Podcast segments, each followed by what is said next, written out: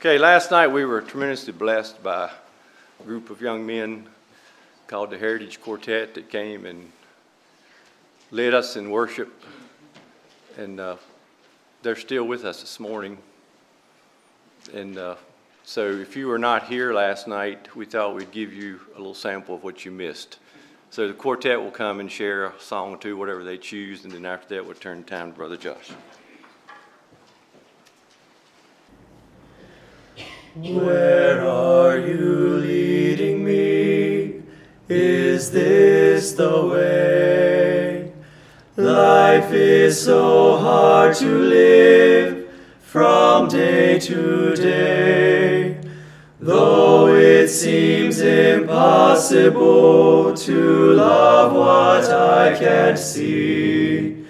If my love is what you want, with all that is in me, I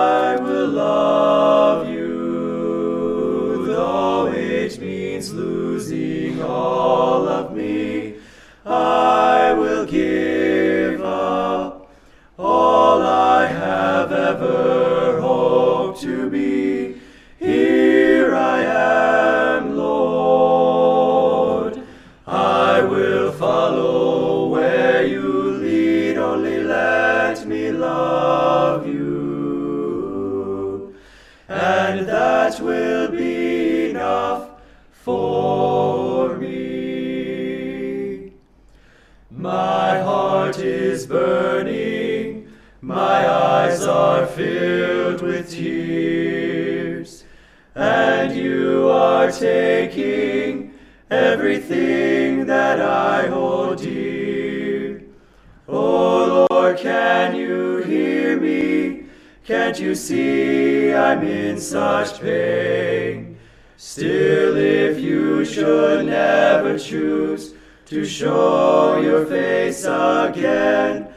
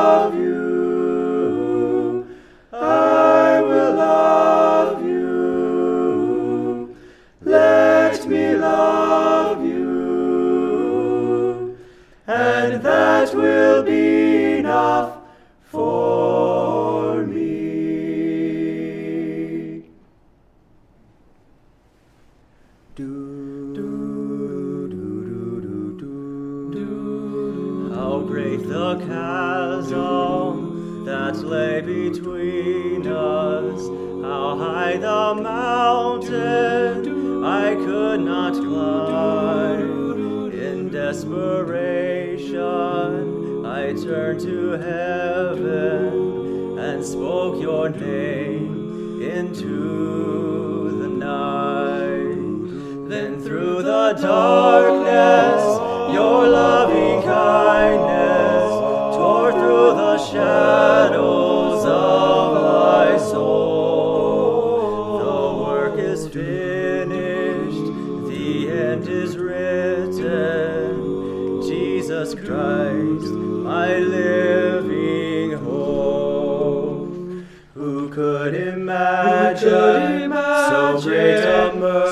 great a mercy? What heart could fathom, could fathom such boundless such grace? boundless The? God of The ages, God of stepped ages, down from stepped down glory, from to glory, wear my sin, to wear my sin my shame.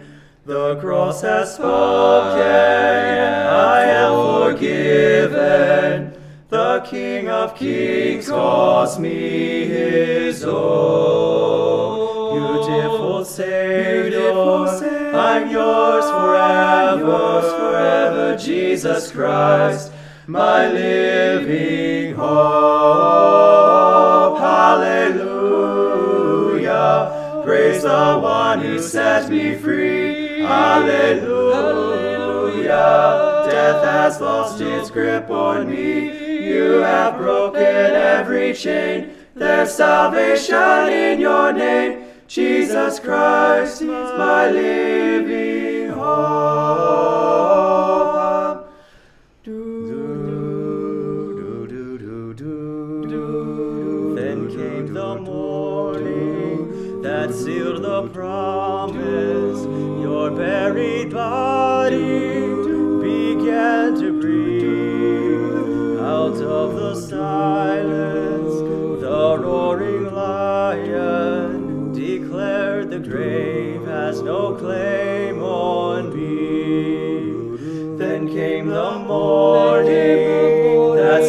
the promise. Your buried body began to breathe. Out of the silence, out of the silence, the lion declared, declared the grave has no claim on me. Jesus, yours is the victory. Yours is the victory. Hallelujah. Praise the one who set me free. Hallelujah. Death has lost its grip on me. You have broken every chain. There's salvation in your name. Jesus Christ is my living hope. Hallelujah. Hallelujah. Praise the one who set me free. Hallelujah. Death has lost its grip on me. You have broken every chain. There's salvation in your name. Jesus Christ, my living hope. Jesus Christ is my living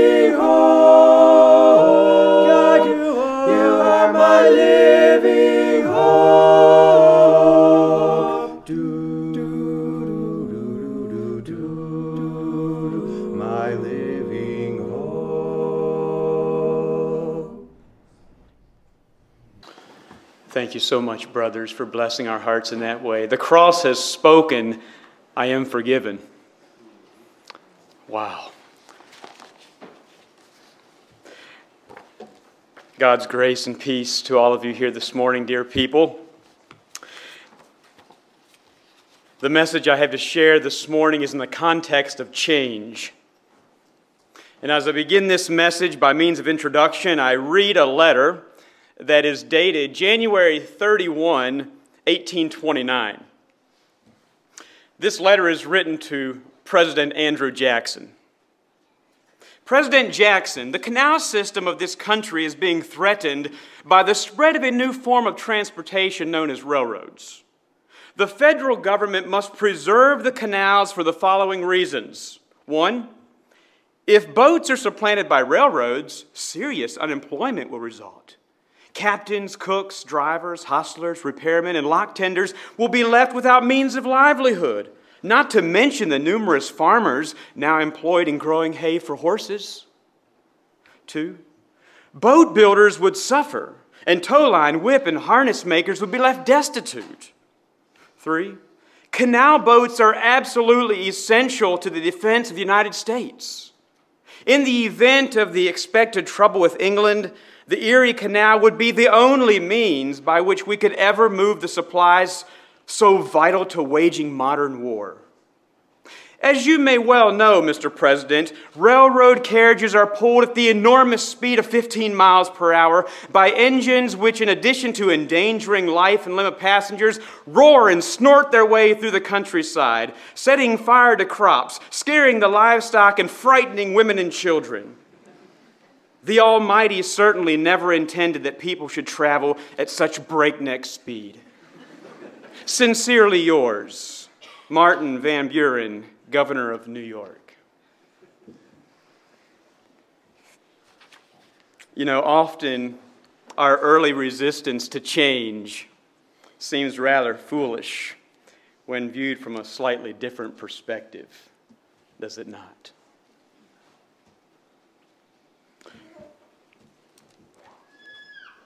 Change.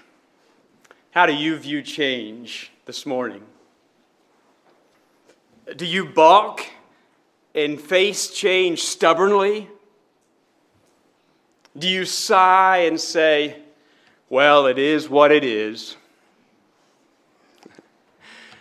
Or do you embrace the changes that life brings and move forward by faith?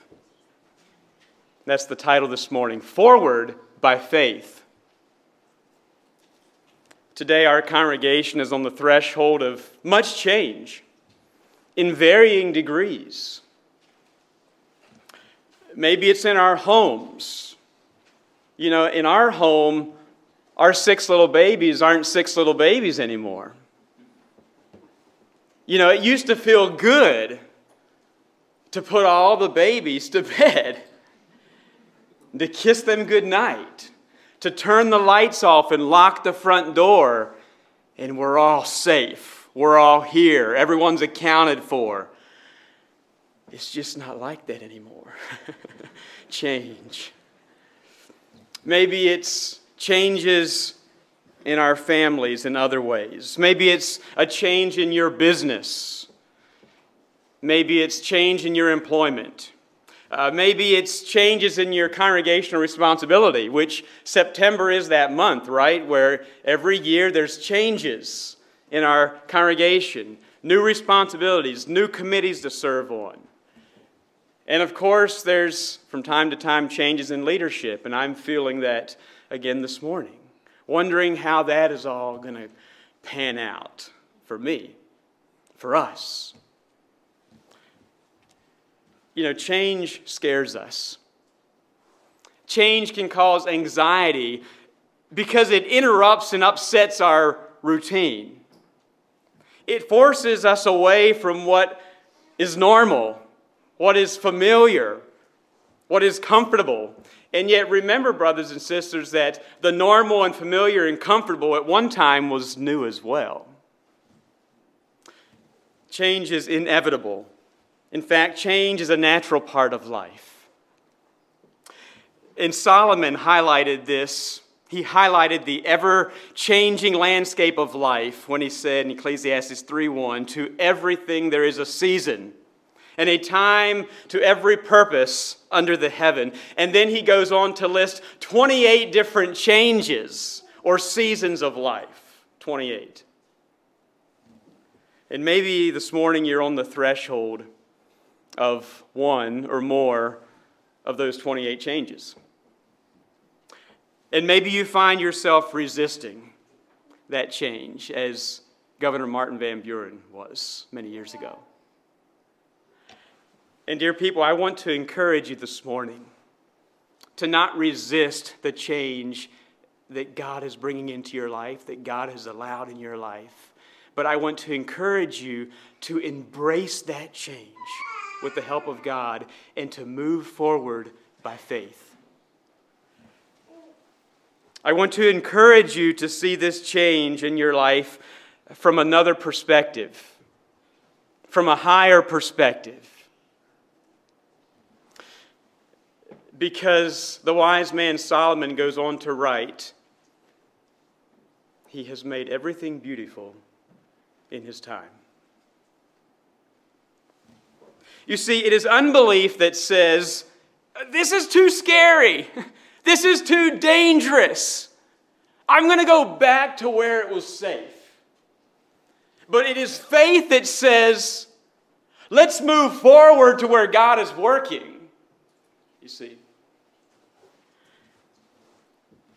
in Joshua chapter 3, and I invite you to that passage. That's our text this morning. Joshua chapter 3. But in this passage, an event was about to happen that would change the people's lives forever. They had come to a place where God was saying, It's time for a change. I have many blessings in store for you. Just follow me.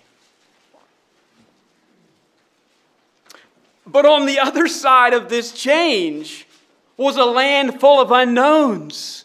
In fact, our passage says this morning they had never passed this way before. Does that sound familiar? it does to me this morning. For ye have never passed this way heretofore or before. How would they walk through this change successfully? That's the crux of the message this morning. How would they walk through this change successfully? Joshua chapter 3, follow along. And Joshua rose early in the morning, and they removed from Shittim and came to Jordan, he and all the children of Israel, and lodged there before they passed over. And it came to pass after three days that the officers went through the host, and they commanded the people, saying, When ye see the ark of the covenant of the Lord your God, and the priests, the Levites, bearing it, then ye shall remove from your place and go after it. Yet there shall be a space between you and it, about two thousand cubits by measure. Come not near unto it, that ye may know the way by which ye must go, for ye have not passed this way heretofore. And Joshua said unto the people, Sanctify yourselves, for tomorrow the Lord will do wonders among you. And Joshua spake unto the priests, saying, Take up the ark of the covenant, and pass over before the people. And they took up the ark of the covenant and went before the people. And the Lord said unto Joshua, This day will I begin to magnify thee in the sight of all Israel, that they may know that as I was with Moses, so I will be with thee. And thou shalt command the priests that bear the ark of the covenant, saying, When ye are come near to the brink of the waters of Jordan, ye shall stand still in Jordan. And Joshua said unto the children of Israel, Come hither and hear the words of the Lord your God. And Joshua said, Hereby ye shall know that the living God is among you and that he will without fail drive out from before you the Canaanites, and the Hittites, and the Hivites, and the Perizzites, and the Girgashites, and the Amorites, and the Jebusites. Behold, the ark of the covenant of the Lord of all the earth passeth over before you into Jordan. Now therefore take you twelve men out of the tribes of Israel, out of every tribe of man. And it shall come to pass as soon as the soles of the feet of the priests that bear the ark of the Lord the Lord of all the earth, shall rest in the waters of Jordan, that the waters of Jordan shall be cut off from the waters that come down from above, and they shall stand upon an heap. And it came to pass, when the people removed from their tents to pass over Jordan, and the priests bearing the ark of the covenant before the people, and as they that bear the ark were come unto Jordan, and the feet of the priests that bear the ark were dipped in the brim of the water, for Jordan overfloweth all his banks all the time of harvest. That the waters which came down from above stood and rose up upon an heap very far from the city Adam, that is beside Zaretan. And those that came down toward the sea of the plain, even the salt sea, failed and were cut off. And the people passed over right against Jericho. And the priests that bear the ark of the covenant of the Lord stood firm on dry ground in the midst of Jordan. And all the Israelites passed over on dry ground until all the people were passed clean over Jordan. That's the word of the Lord. Wow, what a story! What a story. Now, this morning, the Jordan River stands for change. The Jordan River stands for transition. You see, on one side of the Jordan River was 40 years of normal, familiar routine. God's people had experienced God's daily provision in the form of food manna, quail. God's people had experienced his daily protection in the form of the pillars of fire and cloud. God's people had experienced the miracle of clothes and shoes that never wore out. Can you imagine that? But don't forget, dear people, that this was 40 years of wandering in circles in the desert.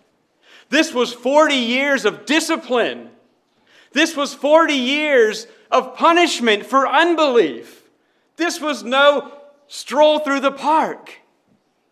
You see, you remember that God had brought his people marvelously out of Egypt, marvelously delivered them from the hand of Pharaoh. And then they come to the Red Sea, and an amazing miracle happened. Here they were at the Red Sea, and Pharaoh and his army was pursuing. And God opened up the Red Sea, and they passed through, and the sea closed down on Pharaoh and his army, and they were all destroyed. And singing and rejoicing by God's people, and they move on. And it wasn't too long after that it's time to view the land. We're almost ready to get to Canaan. And so you know the story where the 12 spies were sent out and they came back with their reports. And in a nutshell, God said, Let's go. Moses said, Let's go. Joshua and Caleb said, Let's go. But the other 10 spies and the people said, It's a no go. We are not able. We are not able. And because of that unbelief, the people had to wander in the desert for 40 years. One year for every day that the spies explored that land. And none of those people, besides Joshua and Caleb, could then enter into the promised land. That was one side of the Jordan River. On the other side of the Jordan was Canaan. That was the promised land. But it was still a land full of unknowns. It was unfamiliar territory. It was walled cities. It was giants. That part had not changed. This morning, we want to walk with the Israelites through the Jordan River and learn how they made it from change to Canaan. what do I mean by that? I say, learn how they made it from change to Canaan. You see, too often we equate change with death. You understand what I'm saying? Uh, too often we focus, when we're facing change, we focus on what used to be. We focus on what was familiar. We focus on what we lost. We focus on what we wished we still had. We focus on what we had to sacrifice. I say too often we equate change with death. But, dear people, godly vision and godly goals and meaningful life does not have to die with change. It does not have to. Certainly, God's blessings don't die with change. You see, in God's eyes, Change is not a cemetery, dear people, but it is a conduit. You understand what I'm saying? It's not a cemetery, but it's a conduit. When we embrace it, change becomes a channel through which God pours an even greater measure of His grace and His blessings into our lives. But so many times we resist that, like Governor Martin Van Buren. we resist that. We don't want to move on because it's scary, because we're anxious, because we've never passed that way before. So, how did the Israelites and how do we today make it through the Jordan of change to Canaan? How do we do that? We do it by taking God at His word and proving by obeying these three commands. And these three commands are directly from this passage set your eyes on the ark, sanctify yourself, step into the water. Let's look at those three. Set your eyes on the ark. We find this specifically in verses 3 and 4. But let me just give a little commentary here leading up to that. So the passage begins by saying that Joshua rose early in the morning. It's a fascinating little phrase there that we find at least four times in the book of Joshua. He rose early in the morning. It's a position of ready for the battle, ready for the day, preparation. The book of Joshua is a book of, of Conquering the Challenge. It's a book that is symbolic of spiritual warfare. And Joshua was a man who prepared for spiritual warfare. And he did it by getting up early, preparing. Keep that in your mind as we consider this story, but also as you consider spiritual warfare in general. It's going to take it's going to take something outside of the status quo. It's going to take something outside of the norm to be victorious in spiritual battle. You're going to have to discipline yourself. You're going to have to beat your body into subjection. Either get up early or stay up late, but there's going to take a special tactic to being victorious in spiritual battle. It's not going to happen in the laziness and humdrum of life. Joshua rose up early, and the people, they traveled from Shittim to the banks of Jordan which was a 10 mile trip, okay? But they were used to traveling, right? Okay. Yeah, unfortunately they were. A 10 mile trip here to the banks of Jordan. And then we have something interesting. They camped there for three days. Why? Why? Why not let's get on across? They set their tents up and they camped at Jordan for three days. What does this have to do with setting your eyes on the ark? It has everything to do. Listen up here. Now, the Jordan River, as you notice in verse 15, was at flood stage.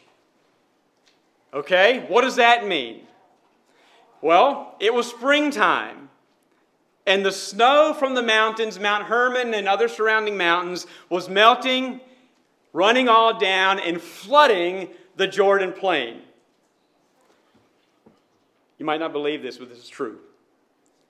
The Jordan River at this spot was typically around 100 feet wide. Not right now. It was approximately one mile wide. And now the children of Israel are camped there for three days. They're camped next to the bank of the Jordan River. And this is no little Banister River stream flowing through the Wolf Trap Wildlife Management Area. No, okay? All right.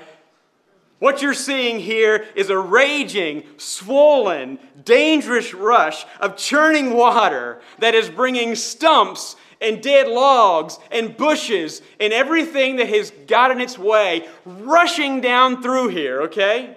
You get the picture? And so for three days they sat and they stared at the impossibility of this river.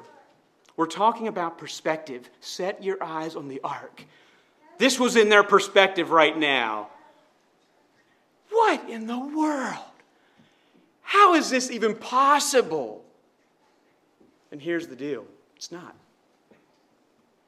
In your eyes, in your mind, it ain't possible. And that's exactly what God wanted to do. You can't do this. Don't even try. You will not make it through alive. You can't do it. And so, as they sat there, they came to that conclusion we can't do this. But then out of that came this command. Verse 3 When ye see the ark of the covenant of the Lord your God, and the priests and the Levites bearing it, then ye shall remove from your place and go after it. Yet there shall be a space between you and it about 2,000 cubits by measure. Come not near it, that ye may know the way by which ye must go, for ye have not passed this way before. Now, just a little practical comment here. Verse 4 the command was, People, you are to follow the Ark of the Covenant. The priests will be bearing the Ark of the Covenant. You are to follow that, but don't come near it. And this is another amazing thing. You know, we look at some of these terms in the Bible and we don't really comprehend the distance or the width or the depth or some of those things. The command was it needs to be a half a mile out in front of you. A half a mile. Why? I said, this is a practical comment here. Okay, so we're working with a group of people of well over a million, perhaps up to two and a half million. This is a huge multitude of people. Can you imagine if the Ark of the Covenant was directly in front of the group? Could it be seen? No, you couldn't see it. Move it out a half a mile, everyone can see it. Now, everyone, put your eyes on the ark. Now, when the ark moves, you can see it. Why do you need to see it? Because we've never passed this way before. This is new territory. But keep your eyes on the ark. When it turns this way, go this way. Okay? Now it can be seen. What is the ark? What is it symbolic of? The ark is symbolic of God's presence. The ark is symbolic of God's power. It was the throne of God. It's where God's glory rested. It rested in the ark, in the tabernacle. And the command was go after it. And I want you to notice the order of procession. Go after it. And we see this reference at least four or more times in this little passage. Go after it. In other words, the ark is to go before you, is to go ahead of you. You are to watch. You are to follow the presence of God. Okay? That's the thrust. God is leading the way. I want us to note verses 10 and 11 as we're thinking about this.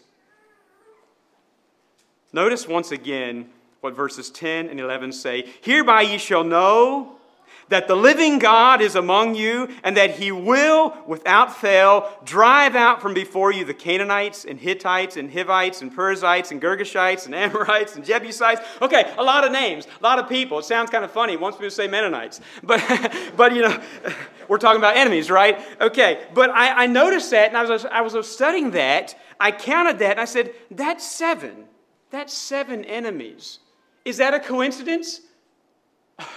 Are there coincidences in the Bible? Well, maybe, but I'm going to say this is not a coincidence. You know what seven means. Seven is the number for completeness, seven is the number for fullness in the Bible. And so here, God is saying that the living God is among you, and God will drive out completely, without fail, all your enemies. Take that to heart today in your spiritual warfare. The living God, that same God, will do the same for you today. He doesn't do anything halfway. If God is fighting your battles, if you are surrendered to Him, God will do it all the way. Complete, fullness, drive out without fail. But there's two fundamental questions here that needed to be asked. And the one is who was the true and mighty God? Who was this God? Was it the God of the Israelites? Or was it the God of the Canaanites? Who was it? Okay? We're getting ready to have battle here. We have two sides. Who was the true and mighty God? You see, the Canaanites believed that Baal reigned as king over all the gods. Why? Because he had conquered the God of the sea. Baal had conquered the sea god. And so they believed that Baal was the God, he was the king. But, dear people, by opening the way through the flooded Jordan, God was about to show the Israelites and the Canaanites that He alone is the Lord over all the waters. Okay? He's greater than the sea god. He's greater than Baal. Hands down, he is the living God. And notice the contrast there. He's the living God. He's not like your dead gods, he's the living God. But then there's another question that, that begged to be asked, and that is Did the Israelites have a rightful claim to the land of Canaan? Did they? And I say, absolutely they did. Turn back a page or two to Joshua chapter 1 and look here what we read. Joshua chapter uh, 1 and verse 2. Moses, my servant, is dead. Now therefore arise, go over this Jordan, thou and all this people, unto the land which I do give unto them, even to the children of Israel.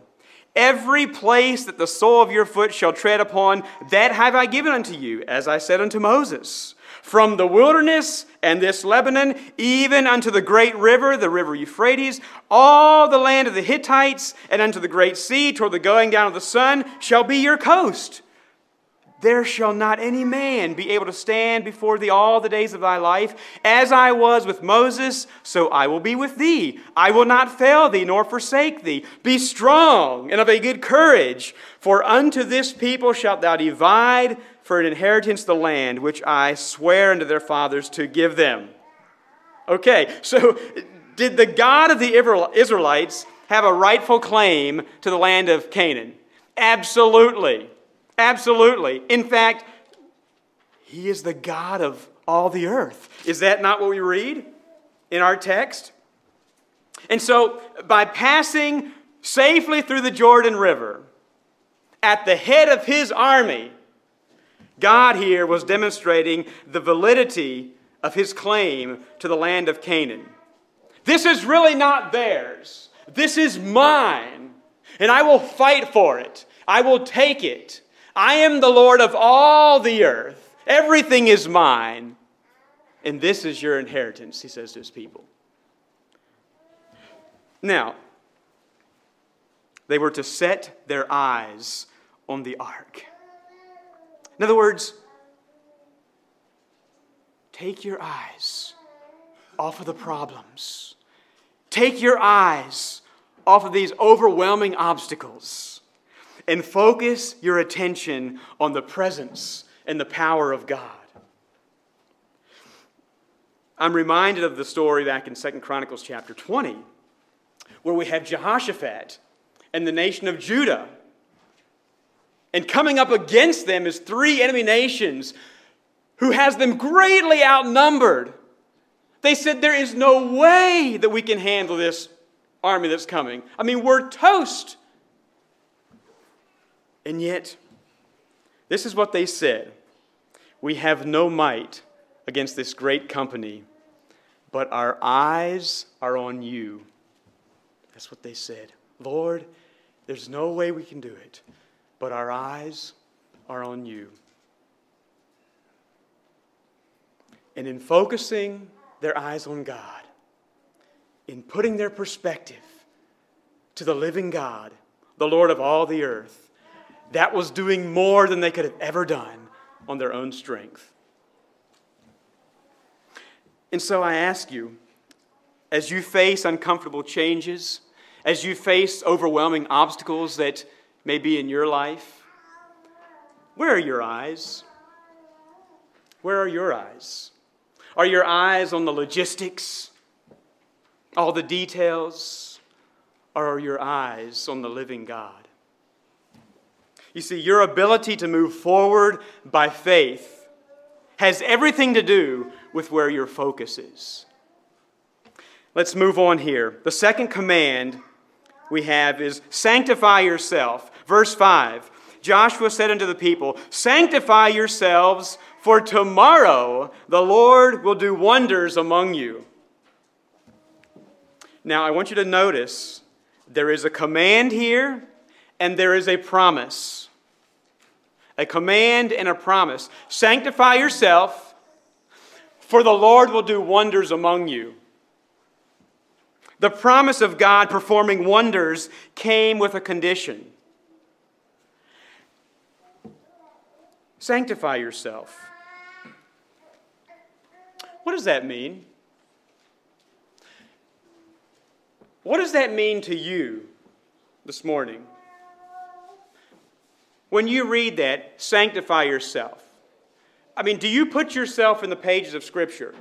So when you're reading the Bible, what does this mean to you?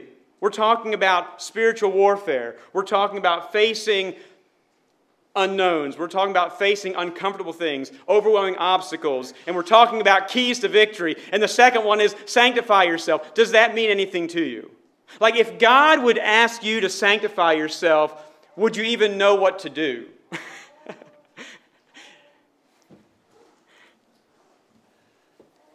Sanctified.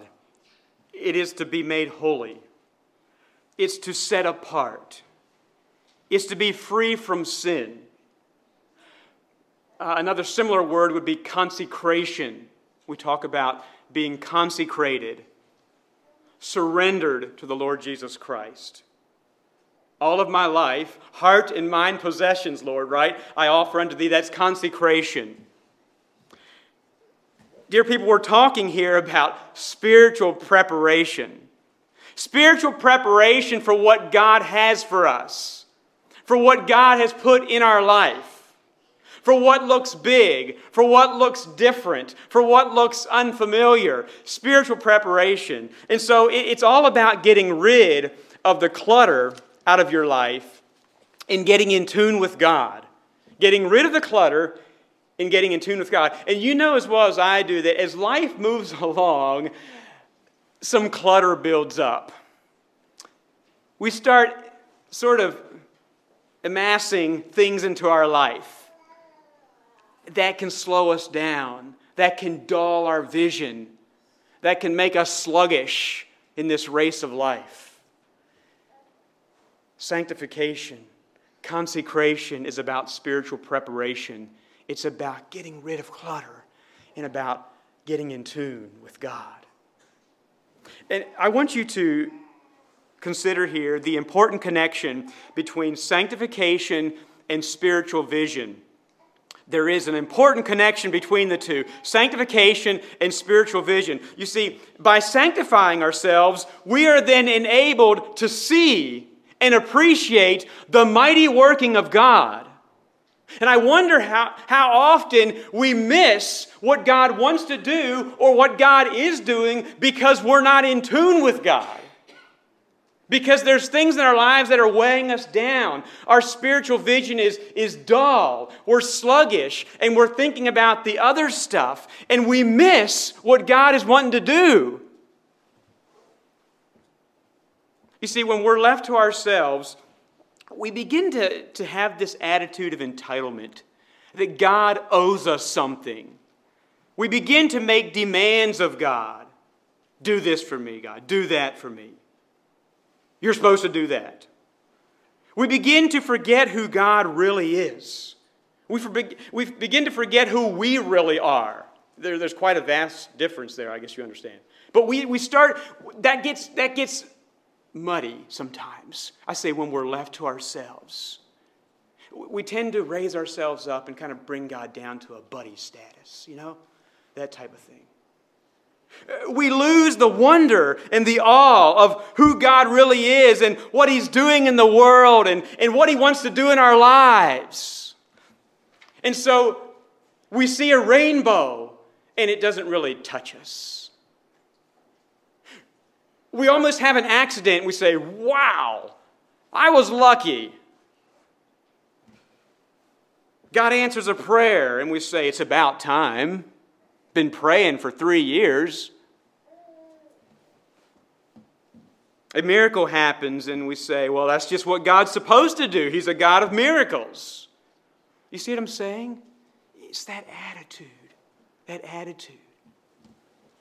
God told the people, to sanctify yourselves. what do you think they did? Do you think they did anything? Does it say? Turn to Exodus chapter 19. Exodus chapter 19. We don't have time to dig deeply into this, but just simply using it as an example here. Here's a spot earlier in their lives where the command went out to sanctify yourself. In fact, the people were to be sanctified, the priests were to be sanctified, and the mountain was to be sanctified. Why? Because God was coming to meet with his people. Chapter 19, verse 9. And the Lord said unto Moses, Lo, I come unto thee in a thick cloud, that the people may hear when I speak with thee and believe thee forever. And Moses told the words of the people. I'm sorry. And Moses, yeah, told the words of the people unto the Lord. And the Lord said unto Moses, Go unto the people and sanctify them today and tomorrow, and let them wash their clothes and be ready against the third day. For the third day the Lord will come down in the sight of all the people upon Mount Sinai. Now let's skip down to verse 14. And Moses went down from the mount unto the people and sanctified the people. Okay, so what did he do? What did they do? Well, he already mentioned about washing the clothes. Here we have it again. They washed their clothes, and he said unto the people, Be ready against the third day, come not at your wives. And it came to pass on the third day in the morning that there were thunders and lightnings, and a thick cloud upon the mount, and the voice of the trumpet exceeding loud, so that all the people that was in the camp trembled. And Moses brought forth the people out of the camp to meet with God. Isn't that beautiful? To meet with God and they stood at the nether part of the mount. Now, if the experience at Mount Sinai was to be a pattern, then we can make some connection to what it means in Joshua 3 to sanctify yourself. They had done this before. We don't have to go through all the details again, but there's some things that were expected. When Joshua said, Sanctify yourselves, the people understood the routine. Well, here in Exodus chapter 19, there was this command to wash your clothes. By the way, that was symbolic in the Bible. It is symbolic in the Bible. It has to do with a new beginning. A new beginning. Different times in Scripture, we find this thing of bathing and changing your clothes. For example, Jacob. When Jacob and his family returned to the Lord and went back to Bethel, they bathed and changed their clothes. When David confessed of his sin with Bathsheba, he bathed and changed his clothes. New beginnings, okay? And so here in Exodus 19, we have this same concept wash your clothes. There was another thing listed here abstain from sexual relations. That was a command. And along with that, we could say, you know, there are times in life where we must abstain from things that are good and right in their own place and time, and yet have the potential to dull us spiritually. You know, they can get in the way, they can bring clutter into our lives. And there's times that we must abstain from that because of a greater purpose, a greater thing in focus. There was one more thing that Moses mentioned that is, be ready. okay? Get in a spirit of readiness. Get in a spirit of anticipation. God is coming to meet with you. And so that could have included time of prayer, time of fasting. It's not specifically listed there, but more than likely that was included. It was to abstain from the normal and do other things, special things, because of what was happening to meet with God. The people were going to meet with God. They were going to see Him, in a sense. They were going to feel Him. They were going to hear from Him. It was a time of experiencing His presence, a time of worshiping Him. Once again, I'm saying there's an important connection between sanctification and spiritual vision. You want to know how to get from change to Canaan successfully? It includes sanctification, it includes consecration. It includes getting rid of the clutter in your life that's fogging your vision and getting in tune with God.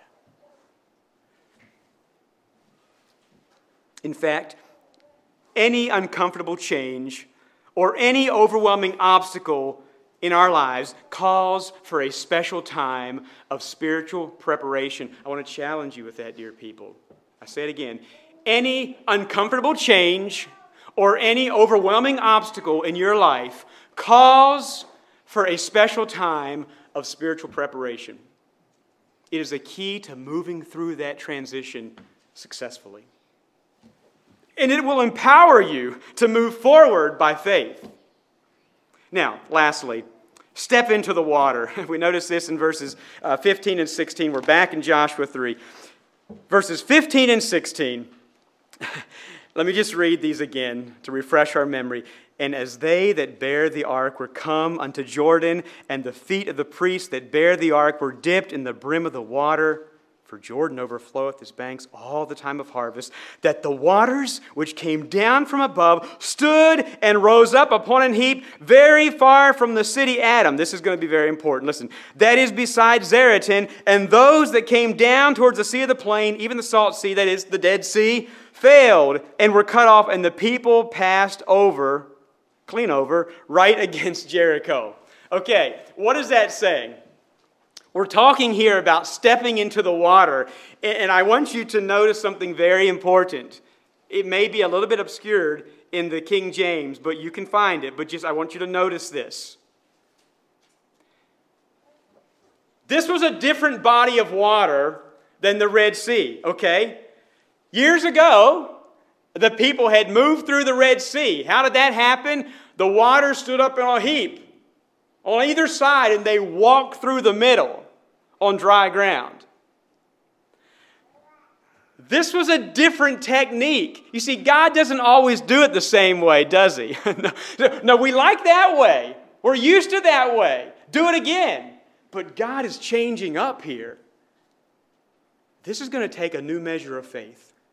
Why? Because I want you to get your feet wet. I want you to actually step in the water. And then what happened? You know what happened? The water rose up on a heap 20 miles upstream at the city of Adam, next to Zaretan. Not right here. Come on, go, get in the water. But the, there's still water. Come, go. But the water is. You see? Does that take faith? You remember what this river looked like? Does that take faith? The water stood up on a heap close to 20 miles upstream.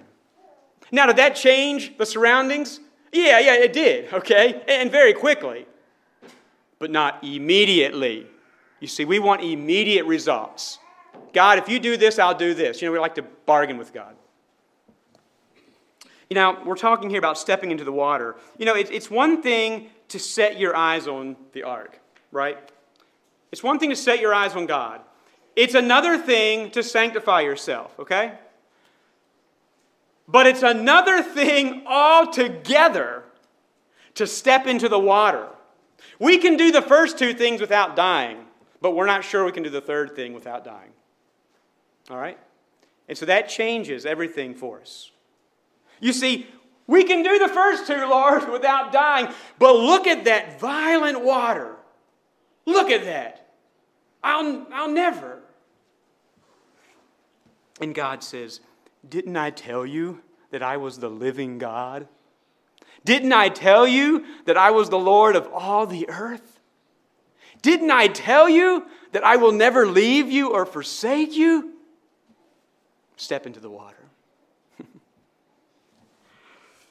Step into the water.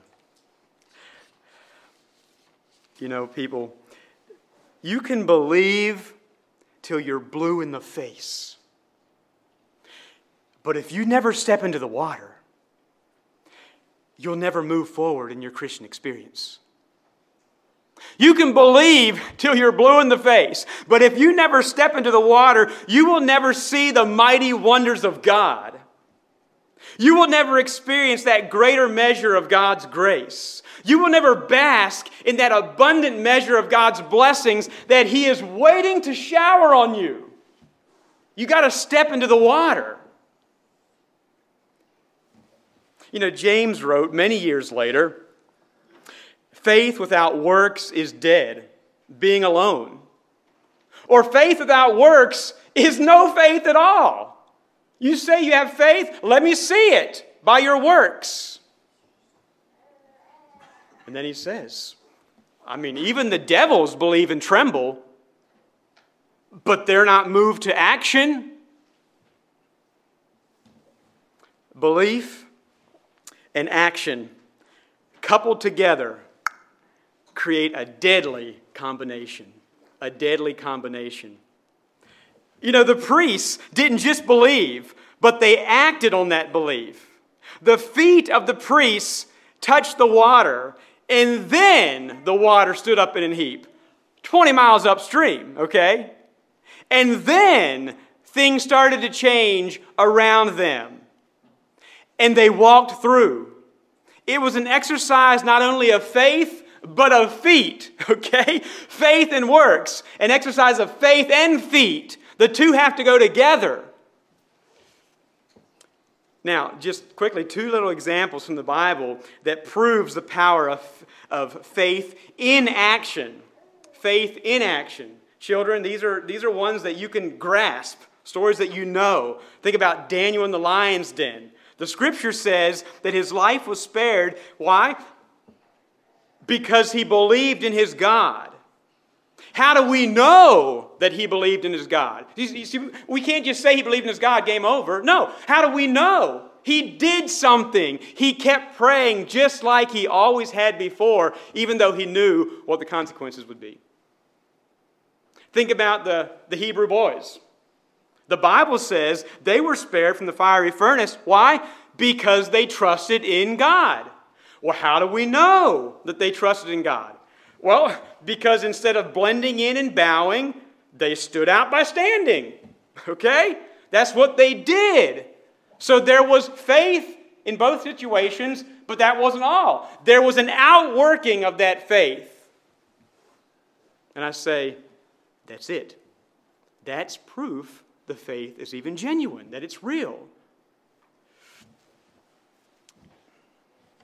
Well, how did the children of Israel go from Canaan, I'm sorry, go from change to Canaan. How did they? They took God at His word and they proved it by moving forward in faith. Forward in faith. You know, God is calling us to do the same thing today. God is calling you to do the same thing today. To take His word and prove Prove it by stepping out in faith, moving forward by faith. I remember what Moses said just before he left the scene. It's one of the last words we have from Moses, the mighty leader of God, perhaps the greatest leader this world has ever known other than Jesus Christ. But what did he say? The eternal God is thy refuge, and underneath are the everlasting arms. Some of the last words we have from Moses.